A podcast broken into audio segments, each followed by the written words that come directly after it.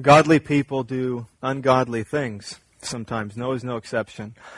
A godly man, Scripture's made it very clear, but here he does an ungodly thing. If you back up just a bit, you'll see that, that Noah just finished setting a great example for believers. I mean, God had rescued him from this flood, delivered his family in this ark. And then the first thing that Noah does when he gets off the ark is he gathers his family together and he formally thanks God. A great example to us. I mean, here he is, saved by God with his family. He doesn't come out and kiss the ground. He doesn't come out and, and, and, start looking for food. He doesn't start setting up a shelter. The first thing that he does is he gathers up his family and says, Wait, stop, before we do anything else. He builds an altar, he builds a place of worship. And then they worship God. They formally thank God for delivering them. And that's exactly what you would expect Noah to do. I mean, in Hebrews 11 and 2 Peter chapter 3, Noah is called a preacher of righteousness. He's called a preacher of righteousness. God says of him through the prophet Ezekiel in chapter 14, he holds Noah up alongside Daniel and Job as men of righteousness whose examples we are to follow. So it's no surprise, knowing that about Noah, when he comes off the ark, the first thing he does is to worship God. That is exactly what we would expect. We would expect from righteous Noah. Today's text, unexpected. Today's text is unexpected. One of the things that the Bible is, is it is a, a collection of, of heroes throughout history. One of the things that the Bible gives us is, is it gives us um, stories from people's lives who have loved and honored God before us. And then we're told in Hebrews 13 that we should look at these heroes, we should look at these examples, and we should, we should look for things in their life to imitate them. Like Paul says in 1 Corinthians 11:1, imitate me as I imitate Christ. Or Hebrews 13:7 tells all of us it says, listen, remember your leaders, those who spoke to you the Word of God, and consider the outcome of their way of life and imitate their faith. What that means is that God gives us heroes, God gives us examples, and we are to look at their lives, and there are things that are worthy of imitation. So dads look at other godly dads and say, How does he do that with his kids? I'm going to do that. And moms look at godly moms, and husbands look at godly husbands, and wives look at godly wives, and, and employees look at godly employees, and em- employers look at godly employers. And we look to see how other people who do this better than we do worship and honor the Lord in life, and we follow their example.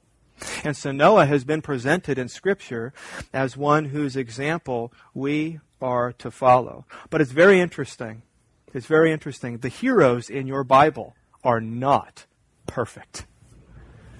They are to be imitated, but they are not to be idolized. And that's a big difference. There are people in this life, and you have people in your life right now that are worthy of your imitation in many areas of their lives. But you begin to idolize somebody when you want to become somebody. You do not want to idolize Noah. And today is a perfect example of why you do not want to idolize Noah. Because we find here is that while Noah was a godly man, he was a godly man that did ungodly things. This is also helpful in, in showing us that, that this book is written by God and not man.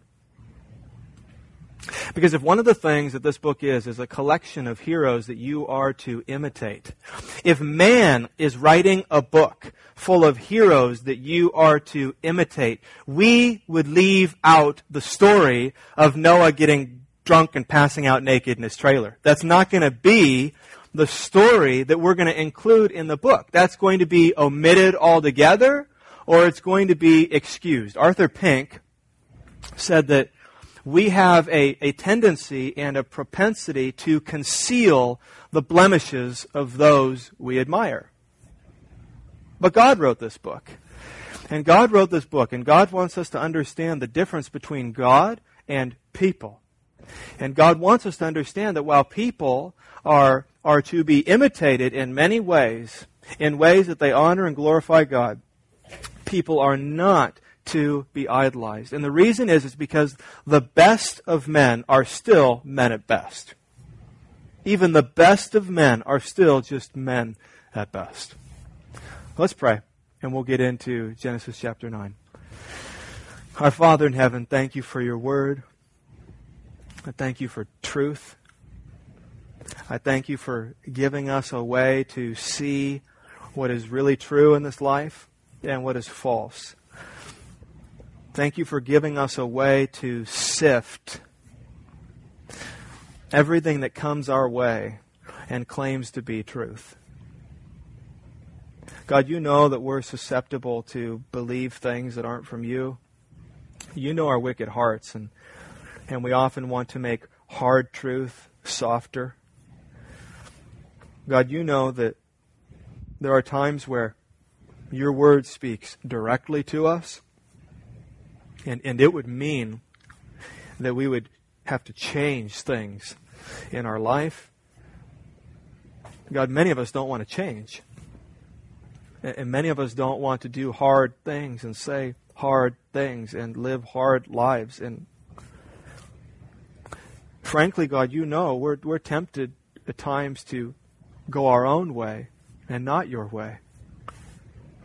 So, God, may these not be mere words today, because they're not. And may they, may they sink deeply into our souls and in our hearts. God, embed your truth in our souls. And may it be our understanding and our realization of what is really true that would change us, God. Do we not become knowers of your word, but believers of your word? Yes. We would not become uh, a, a, people who have memorized Bible verses, but a people who have internalized your word in their hearts. And may we be a people who do not merely listen to your word, but do what it says. So, God, today, as we learn of things that please you and do not please you, as we, as we learn of how you turn hopelessness into hopefulness, God, may we be encouraged to live lives that bring glory and honor to you. We pray these things in Jesus' name. Amen. You know, it's funny, I didn't have my Bible first service. My wife had to bring me my Bible second service. I forgot it. And I was totally surprised how thrown off I was not having my Bible. I felt like a professional golfer without his golf clubs. Trying to use something that I didn't know how to use. It's kind of funny. So I am I am so grateful that this is here. So thank you, my family, for rushing that to me. Open your Bible to Genesis chapter 9, verses 18 through 19. Now everybody's going to start hide, hiding my Bible just to mess with me, right? Genesis chapter 9. Uh, we're going to go verse at a time. We'll start here with the, the first two verses, and we'll, we'll stop. We'll think about what it is that we're reading, and uh, we'll draw some conclusions. Verse 18. The sons of Noah who went forth from the ark were Shem, Ham, and Japheth. Parenthesis here. Ham was the father of Canaan. And these three were the sons of Noah, and from these the people of the whole earth were dispersed. Noah had three sons, we learn here. Noah had three sons, and from these three sons come all the people of the earth. So God is starting over in Noah. Noah is like a second Adam. Okay, we all have, we are all descendants of Adam. We are also all descendants of Noah. Three sons, Shem, Ham, Japheth. All people of the earth descended from these men. But we're told something significant and specific about one of these sons, and his name is Ham. There's a parenthesis here about Ham that, that isn't here about the other brothers, and you're going to see why, right? Because the story is about this brother in particular. But before the author, what the author is doing is before you read about what Ham does here, he wants you to make a connection between Ham and the Canaanites. So he's reminding you that Ham's son was Canaan. This is Canaan's dad that you're going to read about. This is Canaan's dad, and Canaan, of course, following him were the Canaanites. And so those who were first reading this account, they knew who the Canaanites were. And they know who Canaan was. And they knew that the Canaanites were enemies of God, that they were people who did not love God, that did not honor God, that did not obey God. And so the author is saying, listen, I'm going to tell you something about how this rebellion started in this family, because we're going to trace it back to Canaan, and we're going to look and see what his father did. And so it gives a very sad explanation, our story today. It gives a very sad explanation of how a united family that loves God becomes a divided family. It's really sad. Right, Noah and his sons come off the ark and they worship together. And, and here they are, seemingly all honoring and glorifying God, singing the songs, you know, saying the words of praise, thanking God. But this godly family tree, if you will, is going to have ungodly branches. And here we see the beginning of one of these ungodly branches and how it, how it began growing on this tree. It began, it began with a wicked man. This is Ham. It began with a wicked man who resented his father, Noah, who resented his father and exulted in his father's failures. He, he delighted in seeing his dad fall. He delighted in his dad's sin. And so, verse 18 and 19 introduce us again to this family. It's going to give an explanation of how things go horribly wrong in this family.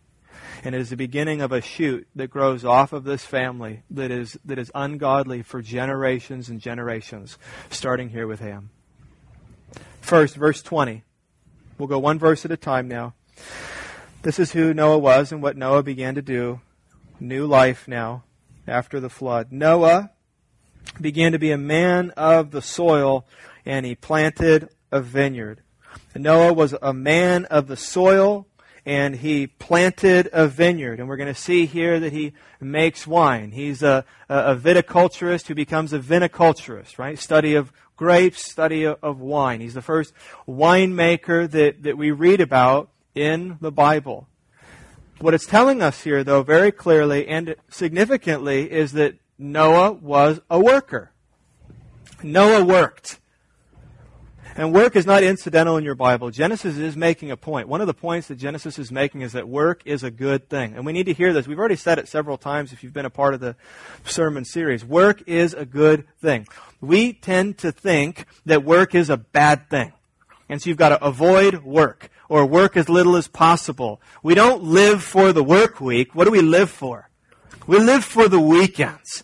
And work is just kind of what you, what you have to do. But, you know, the greatest thing about heaven, we think, is that there will be no work. I'm not even entirely sure about that. But we think that that is what heaven is going to be like because work is wicked. It's evil. How many vacation days do I get? How many times can I call in sick? How bad a worker can I be and not get fired? These are the kind of questions that young men are asking themselves today. But work is a good thing. So here we go. Noah, new life after the flood. What do you need to know right off the bat? This man is working. Here's how he's described. He's a man of the soil. So men, what are you? What would people say of you? Are you a, a man of the soil? Are you a man of construction? Are you a man of technology? Are you a man of computers? Are you a man of, of art? Are you a man of sales? Are you a man of marketing? Or are you a man of sleep? This is not what you want to be known for. Well, that guy, he, man, he could rest. what a rester he was. Are you a man of sleep? Are you a man of laziness? Are you a man of complaining. Noah, we're told, he was a man of the soil. Noah got his hands dirty. Noah knew that work was a blessing. It was a good thing from God. And what his work brought was priceless. Provision, right? for this beautiful family and these little children and this wife that God had, had given him. So he's a, he's a man of the soil. This is what Noah's doing. He plants a vineyard, and the vineyard gets him in trouble. So we read now Noah's sin and shame delivered to us in just one verse. He drank of the wine and became drunk and lay uncovered in his tent.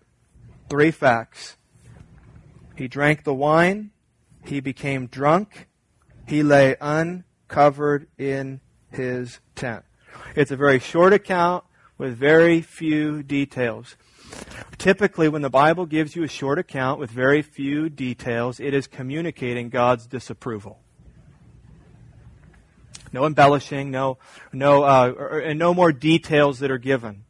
Sometimes there'll be, there'll be a lot more details that are given when you're highlighting something that God is pleased with and that God is, is that's why the cross, right? Ultimately, there are more words in the Bible given to the cross than any other words, just communicating to us how glorious this is. Noah getting drunk and passing out naked in his tent. This is, is short. It's given to us in sort of a, a, punchy way by the author, and this is communicating to us that what is taking place here is grievous to God. This is not okay. This is not permissible. It signifies God's disapproval. And it is a fall for Noah. Because Noah, who had stayed sober in drunken company, now is drunk in sober company. You know, when for the hundred years, as far as we know, he lived very righteously, and here he was in the company of men who were not honoring God, and he was sober that time. He honored God in all that he did. And now here he is, and God has wiped the earth of unrighteousness. And now here is this one godly family, and it's here where Noah falls. It is true what 1 Corinthians 10:12 says, "Let anyone who thinks he stands take heed lest he fall." You can imagine Noah. Can imagine his confidence going up. I'm doing pretty good for myself. I mean, God wiped out everyone except me. Except me. This is how we turn God's blessings into being an echo of our worth and our value. I'm sure Noah could have fallen into the same temptation. I mean, here I am, one faithful guy, one godly guy. My family is saved because of me. I'm a righteous guy. I've been holy. I deserve a little reward here. And he drinks and he drinks and he drinks. We have to be very careful that we never stop seeking to fight our sin. That we never stop seeking to mortify our sin and to kill our sin and to grow in holiness. Because typically what happens is we take our foot off that accelerator and we crash. So here Noah is. Been sober and drunken company, now he gets drunk in sober company. We have the first account here in the Bible of, of drunkenness, which is a huge problem today. We'll talk, we'll talk a bit about it since it's introduced here in Genesis chapter 9. First, we want to understand this, right? Because we've got different views of, of, of alcohol that are prevalent in the church today. So we want to have good views of everything, and alcohol would be included in that. Noah's sin was not drinking alcohol. Noah's sin was drinking too much alcohol. We want to be very clear on that. Noah's sin was not that he drank alcohol. Noah's sin was that he drank too much alcohol. Alcohol, wine, good beer can be a wonderful blessing from God. It can be a wonderful blessing from God. Scripture says so. Proverbs 31 6. Give strong drink to the one who is perishing, and wine to those in bitter distress. Psalm 104:15 says, "Wine gladdens the heart of men." Which is why Matthew Henry said that wine should be used as a help and not a hindrance to our work and usefulness. Wine, alcohol, if used appropriately, can be used in a way that honors God, that can gladden the hearts of men, and can be helpful and beneficial and a pleasure to God's people. A gift from him. Now, Matthew Henry also said, drunkenness discovers and disgraces a man. Drunkenness discovers and disgraces a man. Too much alcohol discovers a man. It shows you who a man truly is. And not only does it discover him, it disgraces men. Men are shown and shamed through drunkenness. And some of you have seen this all too close. And you have seen the evil and the wickedness within that was poured out in ways that it would not be poured out in a sober man, but it was poured out in a drunken man. Habakkuk chapter 2, verse 15 and 16 warns us as well. Woe to him who makes his neighbors drink. You pour out your wrath and you make them drunk in order to gaze at their nakedness. You will have your fill of shame instead of glory. Drink yourself and show your uncircumcision.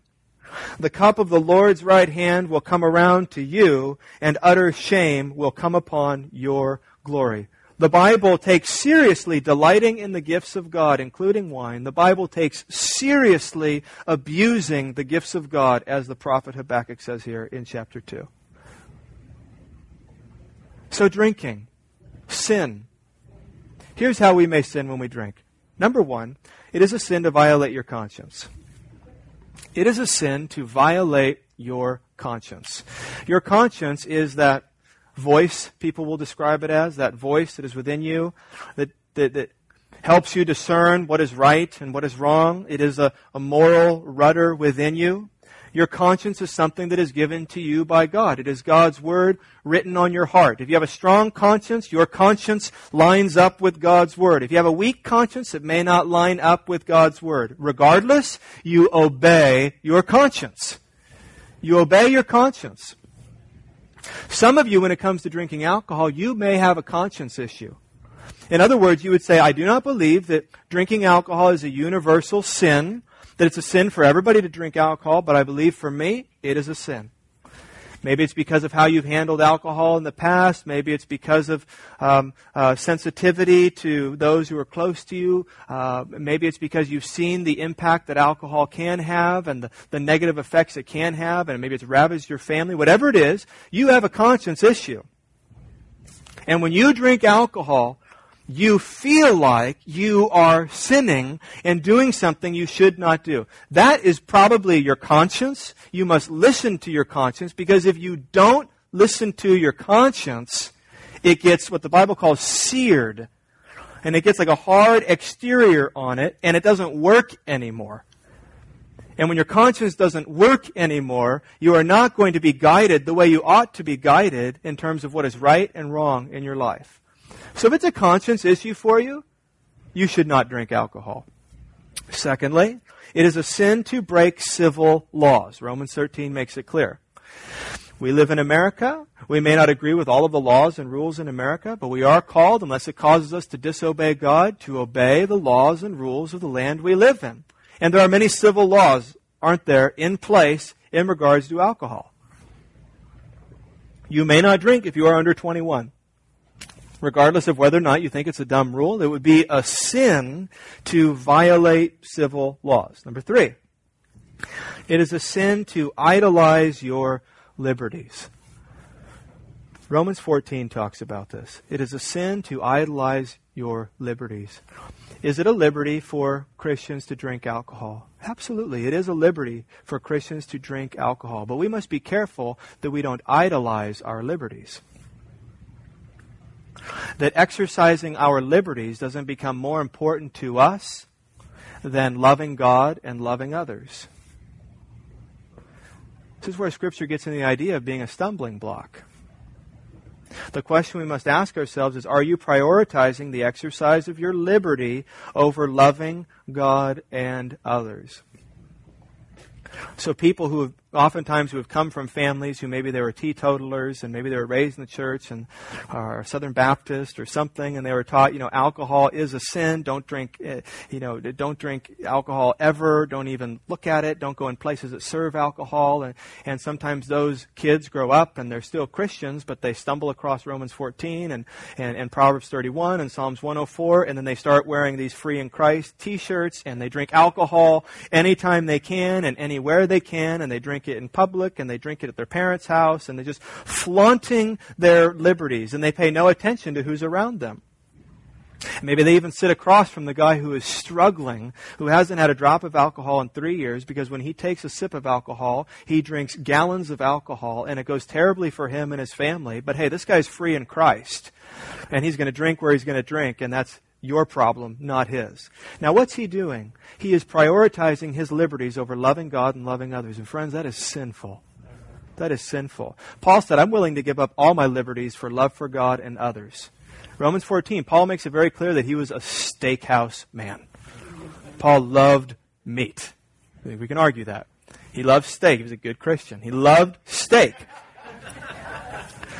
He loved steak, and some people had a conscience issue in that day. We don't have this issue anymore, but there were sacrifices that were meat being made, and animals were being slain and sacrificed to these idols. And then the big debate was, well, can Christians eat that meat or not?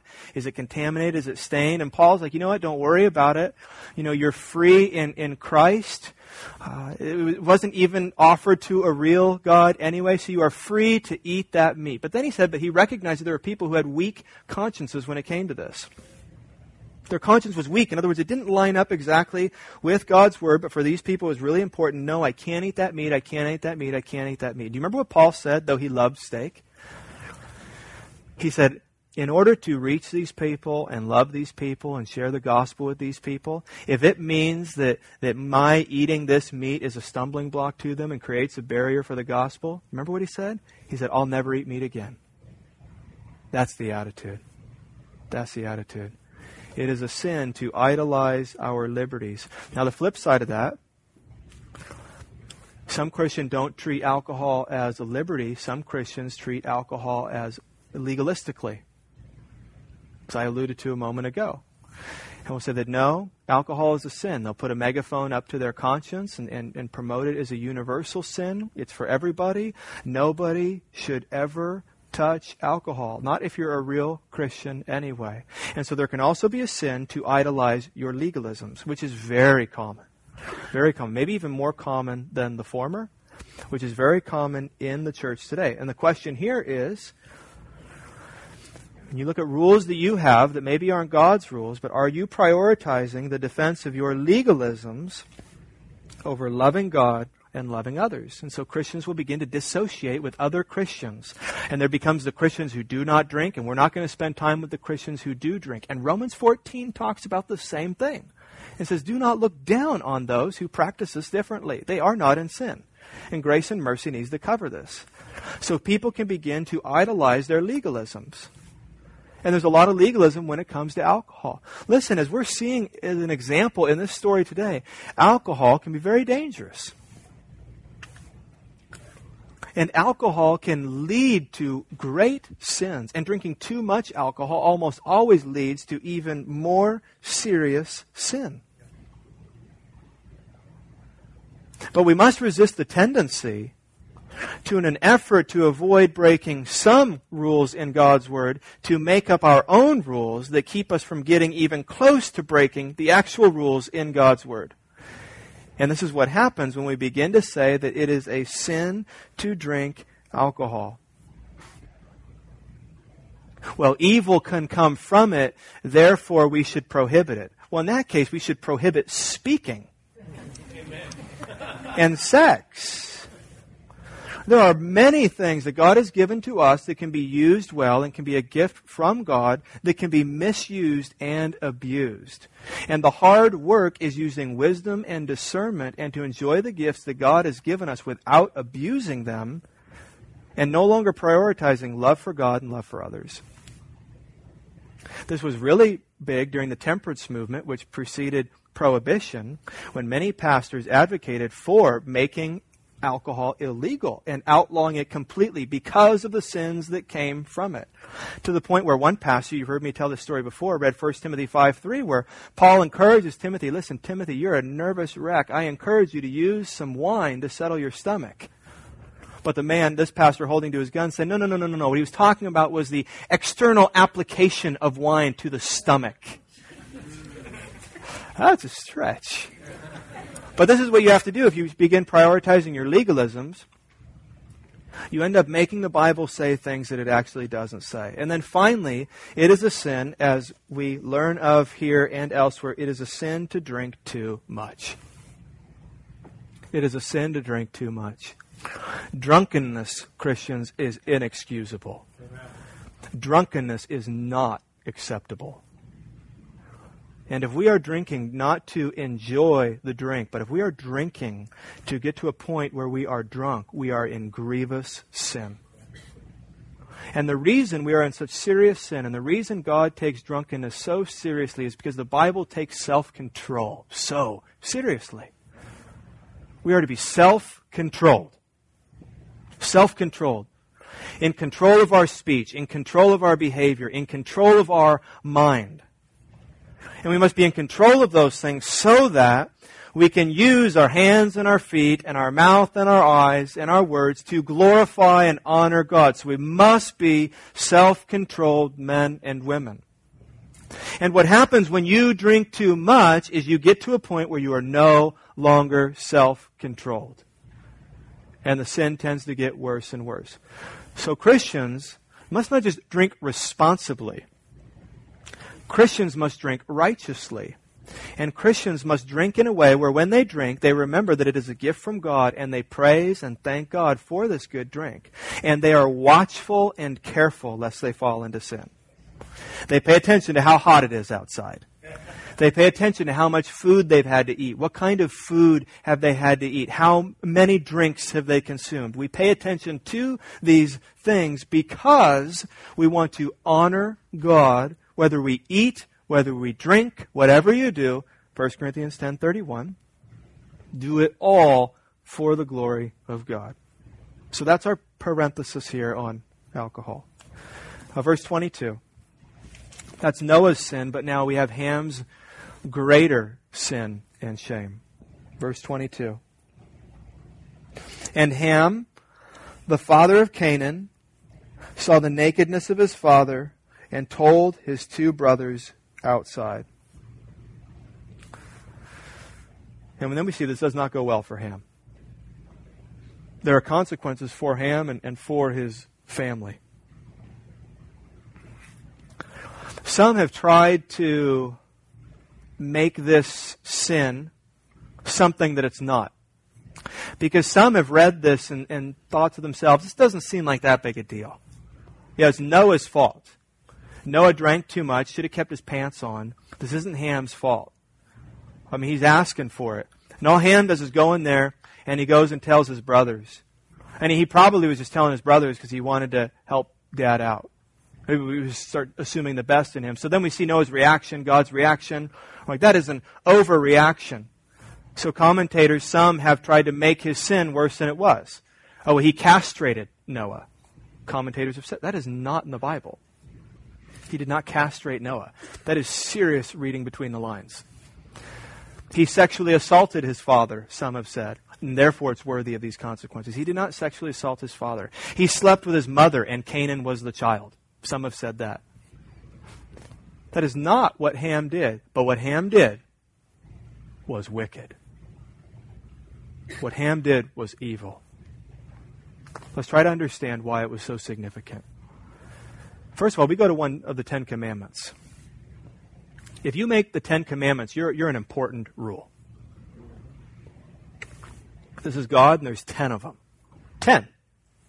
And one of them is in Exodus 20, 12. Honor your father and your mother, that your days may be long in the land that the Lord your God is giving you. Paul repeats it in Ephesians chapter 6. Honoring your father and mother is one of the Ten Commandments. It's not just a suggestion, it's not just something that's a good idea. It may, along with the Sabbath, it may be one of the, the, it may be the commandment that is most neglected, perhaps, in our day and age, that is not taken as seriously as it should. We are called by God to honor our father and mother. Ham broke this commandment of God in a serious way. A few things to notice. Number one, this wasn't an accident. This wasn't an, an accident. This was deliberate. Ham has a plan that he's carrying out here, and it's a sinful plan. He didn't just stumble into this and find himself in this situation. I believe what the author is doing when it, it says that Ham, the father of Canaan, it says it again in, in verse 23 here. But he just told us that, you remember? At the beginning of our passage today. He just told us in the parenthesis that he was the father of Canaan. And here it tells us again, he's the father of Canaan. I don't think Moses, when he writes this, thinks that we forgot that this is about the Canaanites. I don't, I think he's making the point here that Ham is a dad. He has kids. He should know better. What would you want your son to do, Ham? You're a father, and here you are walking in on your father. What is an appropriate way for you to respond to this? And instead, Ham acts deliberately and deliberately sinful. Second thing to note is that it pleased Ham to see his father fall. There was a joy that Ham took in the father of his sin because he's going to go tell others about it. He exulted in his father's failures. Maybe he'd been drunk before and rebuked by his father. Remember, his father was a preacher of righteousness. And so here you start to see the resentment that comes out in Ham when he rejoices in the sin of others. Friends, it is a serious sin when we rejoice in the sin of others.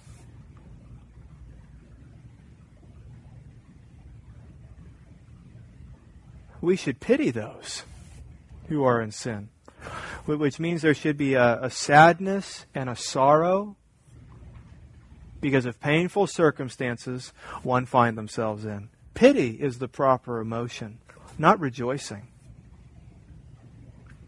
When someone is rejoicing in the sin of others, it is a sign that they are not repentant. They're not dealing with their own sin. You cannot be repentant and dealing with your own sin and rejoicing in the sin of others. Now, if you're ignoring your sin and if you're pretending you do not sin, you may rejoice in the sin of others. Obadiah chapter 1 verse 12 says, Do not gloat over the day of your brother in the day of his misfortune. Do not rejoice over the people of Judah in the day of their ruin. Do not boast in the day of distress. We should take no pleasure in someone else suffering, and someone else is suffering and is headed for more, more suffering when they're in sin. We should not rejoice in that. Proverbs 14:9 says that fools mock at the guilt offering, but the upright enjoy acceptance.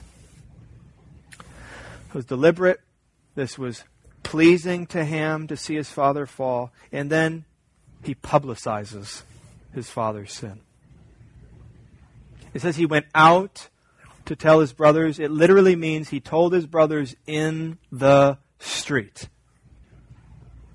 So he's caught his father in sin, and now he's spreading the gossip of his father's sin, starting with his two brothers. To do this with anyone is terrible. To rejoice in someone's sin and then to gossip about it to someone else is terrible. To do this with your parents is sinful. This is wicked what Ham does. This is the equivalent to, this would be like posting a picture of his dad on Facebook. This is what Ham does. He is spreading the word of what his father did. And children were commanded are to obey their parents, to honor their parents. Ham does not honor his father, he mocks his father. Here's another way to look at this. Remember that Noah is not only Ham's father, Noah was Ham's savior. Noah was God's instrument to save this family. Do you remember this family was saved because of the faith of who? Of Noah. So when Ham is mocking his father, he is not just, so that is breaking God's command. He is not just mocking his father, he is mocking his Savior. his Savior, the man through whom this entire family was saved by God. Therefore, Ham is not unlike, I would say, Ham is not unlike those on the way to Calvary, those on the way to the cross who mocked Jesus, their Savior, who spit on him, who jeered at him. This is the sin of Ham. Well, here you are, Dad. Always telling us, be careful how much you drink. Always telling us that we should live holy and upright lives and, and be righteous. And here you are, drunk, naked, in your tent. This is great. Hey everybody, look at, look at dad. Look at the preacher of righteousness. He's a fake. He's a failure. He's nobody. I say this so you, you feel the weight of what it is that Ham is doing when he sins against his father Noah. But Noah had two good sons. It is amazing what they do. It is amazing what they do. They honor God. They honor their father. They behave opposite their little brother. Verse 23. Then Shem and Japheth took a garment, laid it on both their shoulders, and walked backward and covered the nakedness of their father. Their faces were turned backward, and they did not see their father's nakedness. What a sad and sorrowful place for Noah to be. Fell into temptation, fell into sin, lost all self control. Now here he is, he doesn't even know it, and he's completely exposed for anyone to come in and see him. And it was fuel for the mocking of Ham. But look how Shem and Japheth handle this. First of all, did, did, did Noah deserve to be honored by his sons in this case? Absolutely not. Absolutely not. He was worthy of dishonor, not honor. But God called Noah's sons to honor their father no matter what. And so when they hear that their dad is naked, they handle his nakedness in a completely different way from their little brother. Nakedness in your Bible is a huge deal. Nakedness in your Bible always means shame after Genesis 2:25. It is always associated with shame. It is always associated with sin. The garden is the only place where it says, and the, and, and the man and the woman were naked and unashamed. And the reason they were naked and unashamed, the reason they could be naked and comfortable in front of one another is because there was no sin. There was no sin within. There was no reason to be ashamed. There was no reason to hide. There was nothing to conceal. And so that was represented physically and, and outwardly in that they were naked and unashamed. And then you see that when sin comes, what is the first thing they do? They begin to hide themselves. Because shame is that painful feeling that we feel when we, conscious of our sin, feel the, the looking on of others. And it's so intense, and this is what shame is. This is why we are ashamed and embarrassed when we don't have clothes on. Some of you have had nightmares about this. I have not. I hear it's a classic nightmare. In your dream, you're in front of people, you have no clothes on, and it's absolutely terrifying. That sounds to me absolutely terrifying. Why is it terrifying? Because there is something that happens when we are exposed outwardly and externally that is so emotionally embarrassing and painful because of the realities that we know of of our internal sin and shame before a holy God we know so well our internal imperfections and our sinfulness before God that the thought of anyone looking at us closely and the thought of anyone seeing us for who we are makes us extremely uncomfortable. And this is the result of sin. So Ham sees that and makes a spectacle out of his father. And the two boys then, it says, right away, they go and look for a covering for dad. Maybe this just moves me because I have I have I have boys. But I'm just I'm moved at how these two boys handle their dad. He did not deserve what Shem and Japheth did. Bible tells us they go and they find a blanket. Okay, and they take this blanket and they, they put it over their shoulders. And read how careful they are. They are so careful. Not only to not spread word of what their father did, but to not even gaze upon his nakedness themselves. And so they're very careful, it tells us. It says this word backward over and over again. So they're walking in carefully and slowly and backwards, and they have this blanket over their bodies and over their heads. They get to the place where they find their father, and then very carefully, very carefully, they cover, they cover his sin, they cover his shame. And then they still, not looking at their father, they walk out of the tent. And you can bet they stood guard and waited for dad to wake up. You see what they're doing is they're imitating. They're imitating what their God did for Adam and Eve in the garden. Here were Adam and Eve caught in sin, totally ashamed in front of one another, ashamed in front of God, hiding from one another, hiding from God.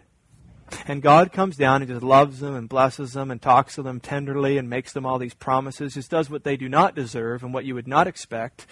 And then what does he do? After he, he, he blesses them with these words, he blesses them with his behavior. And God covers them in animal skins and He makes proper clothing for them. He says, Listen, you're sinful. There, there's going to be remaining sin in you until this is all done. And I know that shame is going to be a very real part of, of your life, but I'm going to help protect you from your shame. It's not going to be as bad as it could be, and it's not going to be as bad as it could be because I'm going to be a God who covers you.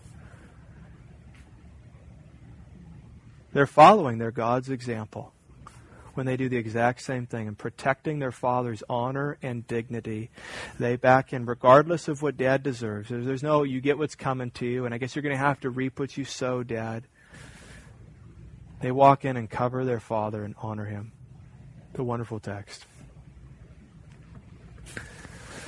Uh, verse 24. Now Noah's reaction, the curse and, and blessing, hung over Noah. Verse 24 when Noah awoke from his wine, not his sleep, his wine. When Noah woke from his wine and knew what his youngest son had done to him, we don't know how he knows, but he, he found out.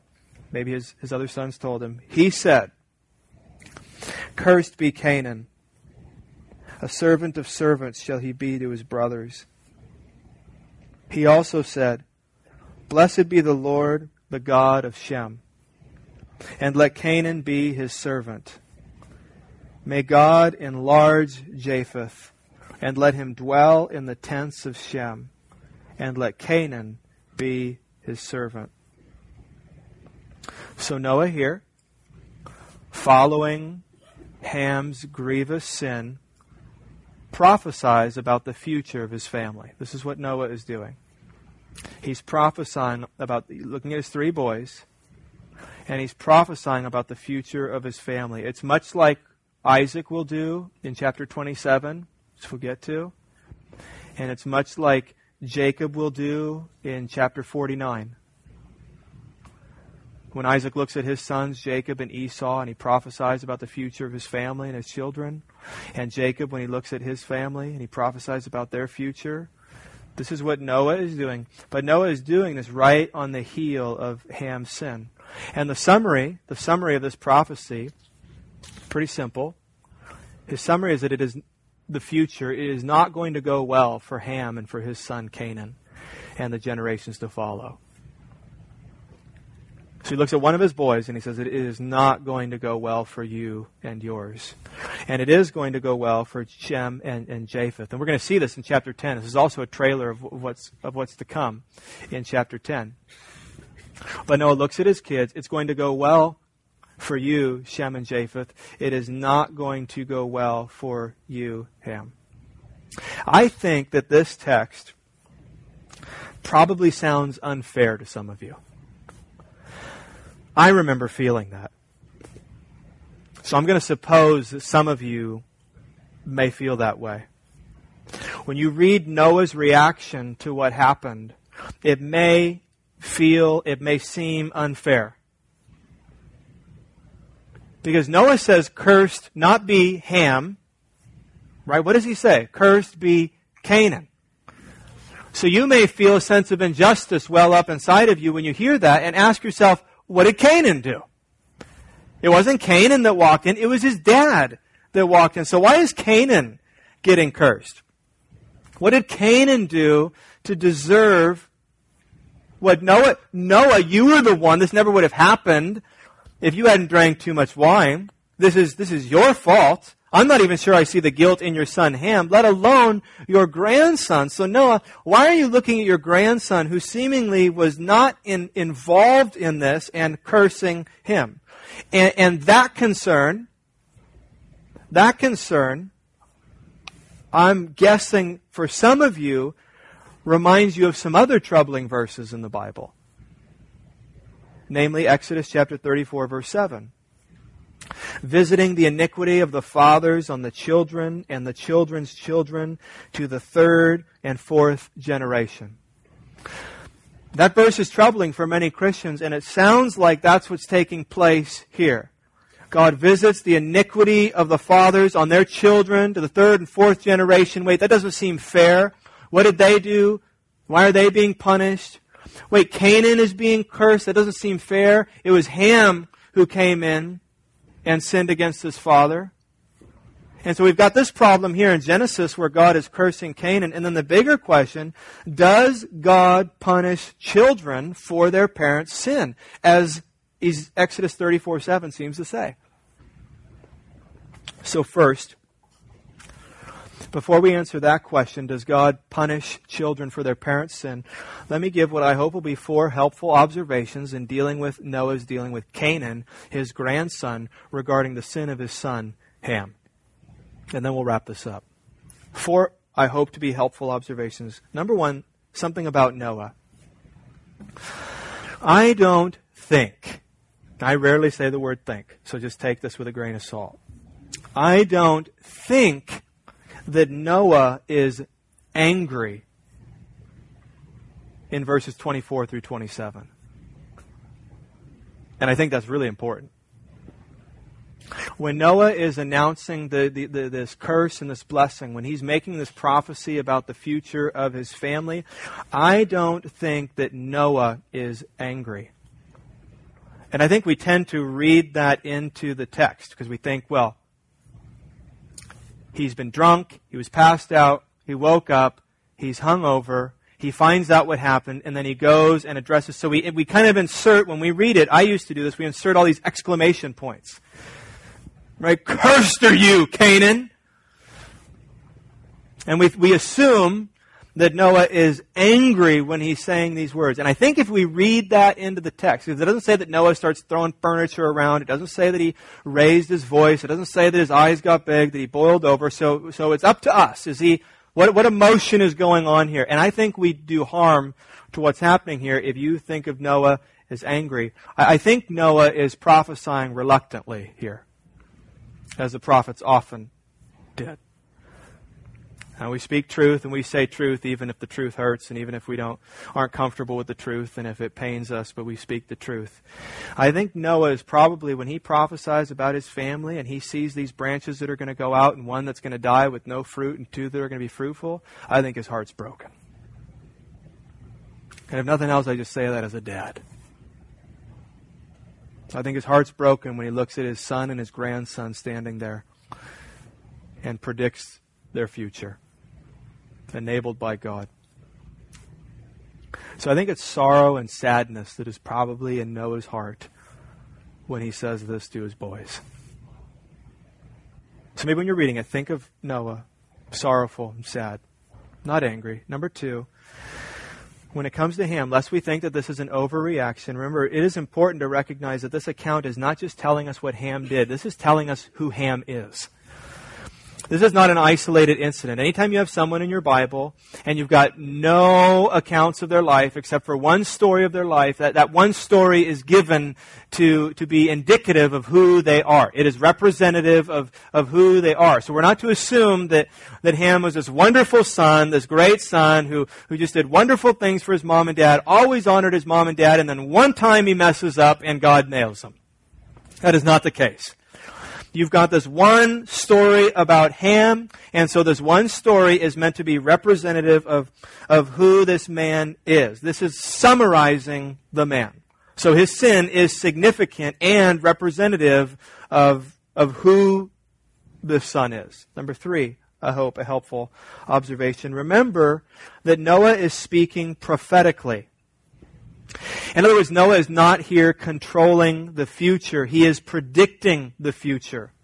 So Noah does not wake up angry and he's like, that's it. I've been given this power by God to determine the future of my family. And so I'm going to look at you, son, and you're going to suffer and your children are going to suffer forever because of what you've done. And you two boys, you did the right thing. And so you guys are, everything's going to go well. That's not so much what Noah is, is doing here. Noah knows that he, as he looks at, at his boys, he knows where curse is going to come and he knows where blessing is going to come. And he knows in these moments how God is going to move and direct things in this family. Remember, Noah nor any mere man can control the future. God controls it. It's called providence. Providence is God working throughout history. Whatever comes to pass is God's providence. It's all from the hand of God. God is in control, not Noah. So Noah is not here taking out his anger on his grandson. Just get that out. That's not what's taking place. And then finally, fourth, rather, we are learning the results of the sinfulness of Ham, that it will be generational.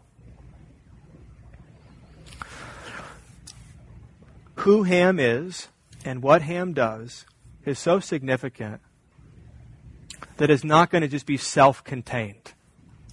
Ham's sin does not just affect Ham, it affects his kids. His sin screws up his kids, and it screws up his grandkids, and it screws up his great grandkids. The decisions he makes and the ways he lives, the, way, the ways that he lives, the, the, the rebellion in his heart against God is going to be passed on to his family. We have expressions for this, like father, like son. Okay, children tend to imitate their parents. Ham is not someone you'd want his children to imitate, but, but his children will inherit the father's wickedness. His children will imitate their father's wicked practices. So, in a sense, what, what Noah is doing when he looks and sees the future of this family and looks at Canaan, the son, the grandson, who is probably next to his son, perhaps even participating in the mockery, what Noah is seeing and what Noah is saying is, Canaan, you are just like your dad. And your life is cursed because of your rebellion against God, which you learned from your dad. You're just imitating him. You're just following in old dad's footsteps. You're just as wicked as he is. Following him and not following the Lord. It is not going to go well for you, and it is not going to go well for this family. This is what Noah is doing. This is what Noah is saying when he looks out with a broken heart at his three sons and knows the direction their lives are headed. And then we come to the question Does God punish children for their parents' sin? Does God punish children for their parents' sin? And we'd want to say yes and no. Let me explain. Does God punish children for their parents' sin? Yes and no. There's truths that we need to hold on to here in Scripture and to be careful not to throw any of them out. In one sense, we know this that if and when we're looking at verses that talk about children being punished for their parents' sin, we know that God's judgment is never arbitrary. This is huge. God's judgment is never arbitrary. God only punishes the guilty. So God never takes someone innocent and punishes them because of someone who is guilty. That happened one time on the cross. God never deals with people this way. God never takes the innocent and, and, and, piles consequences for their parents or their grandparents' sin on them that they do not deserve. And yet, while we know that's true, that does not mean that parents are at liberty to do whatever they want. Oh, my sins don't affect my kids. I know that my kids aren't going to be punished for my sin, and so what is the big deal? We need to guard against that and understand and consider the impact of parents' sin on their children. But here's the two verses that seem to say both sides. Exodus 34 7, I just read it visiting the iniquity of the fathers on the children and the children's children to the third and fourth generation. Seems pretty clear with that text that God punishes children for their parents' sin. But we also read in 2 Kings 14:6, Amaziah did not put to death the children of the murderers according to what is written in the book of the law of Moses where the Lord commanded, fathers shall not be put to death because of their children nor shall children be put to death because of their fathers, but each one shall die for his own sin. And so you might read those at first and say, well, wait a minute. What is God actually saying? Because it seems like the sins do get punished down the line, but now it seems like the sins do not get punished down the line. So let me give you two, in conclusion, points from John Piper. He says it much better than I would. Number one, the sins of the fathers are punished in the children through becoming the sins of the children. That's different, and that's heavy. So, what Scripture is not saying, God is not looking at a dad and saying, Son and grandson, at some point I'm going to get you because of what your dad did. God does not say that. But what it does say is that the sins of the fathers are punished in the children through becoming the sins of the children. Too often and grievously, kids grow up just like their sinful moms and dads. Mom and dad hate God sons and daughters hate God. Mom and dad rebel against God. They teach their kids to rebel against God. Mom and dad live sinful lives apart from God. Sons and daughters live sinful lives apart from God. It is tragic, and it's true. And that the children of these fathers are punished in the sense that the sins of the father become the sins of the children. They turn out sinfully just like their parents. But they are not innocent. Exodus 25 says that I, the Lord, visit the iniquity of the fathers on the children to the third and fourth generation of those who hate me. You hear that additional phrase here that's helpful? So it's the children's children, and yes, I'm punishing them, but they are those who hate me.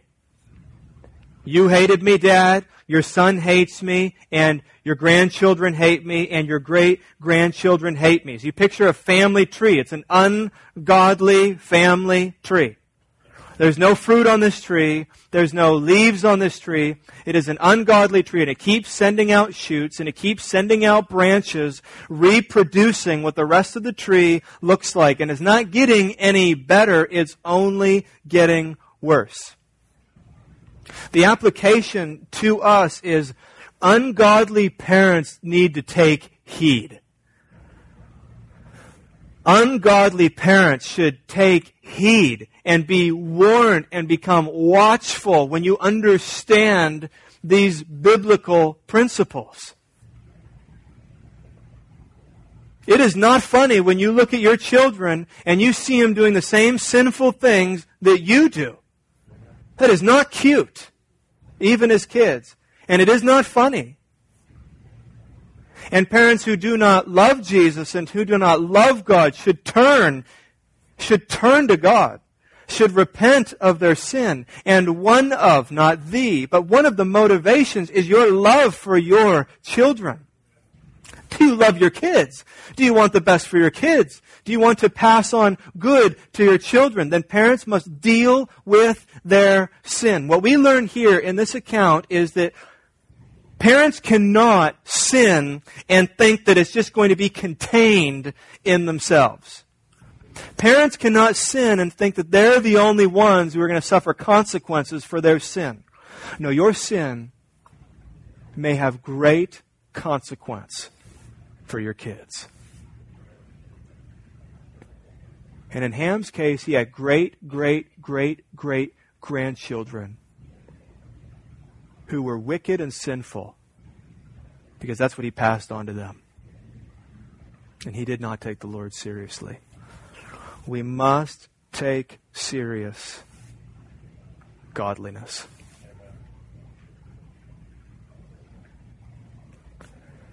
And then number two, because of God's grace, which is finally secured by Christ, the children can confess their own sins and the sins of their fathers and be forgiven and accepted by God. Now, here the application is for godly children with ungodly parents.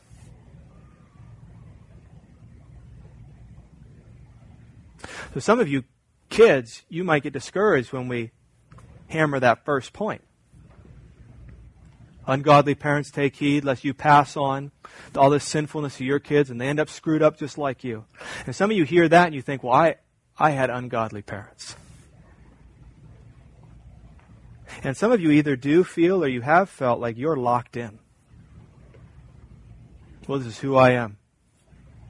I see my family tree and it's not pretty. Just sin, sin, and sin, godlessness, ungodliness. I can go back generations and there's no fruit on that tree. There's no fruit on that tree. So you see that first point. That's true, that's true, that's true. But wait a minute. What does that mean for me? So we've, we've got to hear God's word also say that because of God's grace, which is finally secured by Christ, the children can confess their own sins and the sins of their fathers and be forgiven and accepted by God. In the Old Testament, you have all these kings, right? And the, the king is a king, and then he dies, and his son takes over, and his son takes over, and his son takes over. And typically, what you find is this, right? Dad walked in the eyes of the Lord, so his, his, his, his son walked in the eyes of the Lord. The dad was, was sinful and did wrong in the eyes of the Lord, and so the son was sinful and did wrong in the eyes of the Lord. And that's usually the pattern, isn't it? And then once in a while, you see a kid. You're like, where did he come from? Because his dad did what was wicked and, and evil and sinful. And then here's his little boy. He grows up. And it says he did what was right in the eyes of the Lord? Well, let's answer the what happened with Scripture God's grace. God's grace. God's grace. I'm going to break this cycle. I'm going to break this cycle. I'm going to start a new tree. I'm going to start a new tree. Some of you kids, and we're all kids, all got moms and dads. You need to hear this. I think I see this illustrated at, at my house. And hang with me. We've we got a lot of trees at my house. So when I read about trees, we've got like over 100 trees. When I read about trees in the Bible, I, I've got a lot of trees to look at. And we got this one tree, a silk tree. And it's, uh, it's not in good shape. is not in good shape.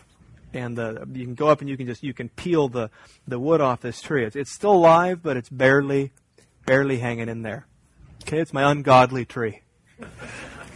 There's ungod, no righteousness on this tree, no love for God, just rebellion. There's nothing, nothing good is coming from this tree. It would look like. But then here's the interesting thing that happens. Um, birds like this tree. And there's these little pods and these little seeds that bird like, birds like on the silk tree on our, on our property. And what the birds do is they, they, they, they take these seeds in their mouth and they fly around my property and they drop these seeds. And do you know what happens when they drop these seeds sometimes? I've got a new silk tree. And so I have all over our property, I have these, these saplings. And sometimes they're not where I want them to be. But you know what? They're always in great shape. They're always beautiful. They're, they're, they're perfect. There's no blemishes, there's no problems. But I look at the tree that they came from. It's a dead, rotting tree. Some of you see that, that, that God, by His grace, okay, you are a, a new sapling. And God did not have much to work with. but He carried you from that. And you know what he's starting now? By God's grace, for generation and generation and generation, look right through your kids' eyes and see their grandkids and their great grandkids and their great great grandkids. You know what God is starting in you, perhaps? A young sapling. There's not going to be a dead, rotting tree, but a beautiful tree with a lot of fruit. Can we say that without you having something to boast in? This is not you, and it's not me. It is God's grace. We should have just been a shoot off that dead tree. But by God's grace, He has carried many of you, and He is doing a new work in you. And maybe a real tough work right now. Maybe a tough work. By God's grace, maybe our children are a little farther along. You dream like that? Maybe our grandchildren are even further along maybe your great grandkids. I'm going to look at my kids and say, oh, I hope you guys honor God more than I do. I hope you glorify God more than I do. I hope you're more holy than I am. I hope God is, is more pleased with you than he probably is with me. And we have reason to hope and pray like that because of God's word. Let's pray. Uh, Father in heaven, thank you for your work in saving us. God, thank you, God, for for doing something impossible in us, for doing something impossible in our hearts. God, I pray that we would grow in our understanding of just how impossible our changed life is, so that we would love you more and thank you more and praise you more. If anybody here, God, is holding on to anything, any pride, any arrogance, that any patting on the back, God, I pray that you'd, you'd take it. God, that we would remember that, that we are who we are. You're, you're redeemed who are here this morning, that we are who we are. As Paul says, but by the grace of God I am what I am. It is your grace, God. I thank you for those people in this room who are who are new saplings, who are who are new trees, who are produced by your grace are producing good fruit. I thank you, God, for, for carrying them away from something and planting them in new, fertile soil, the soil of the gospel. Thank you for bringing people into their life who had proclaimed your word and who watered it, and then you being the God who made it grow. So grow us, Lord. Make us more like you for your glory and for our good. We pray these things in Jesus' name. Amen.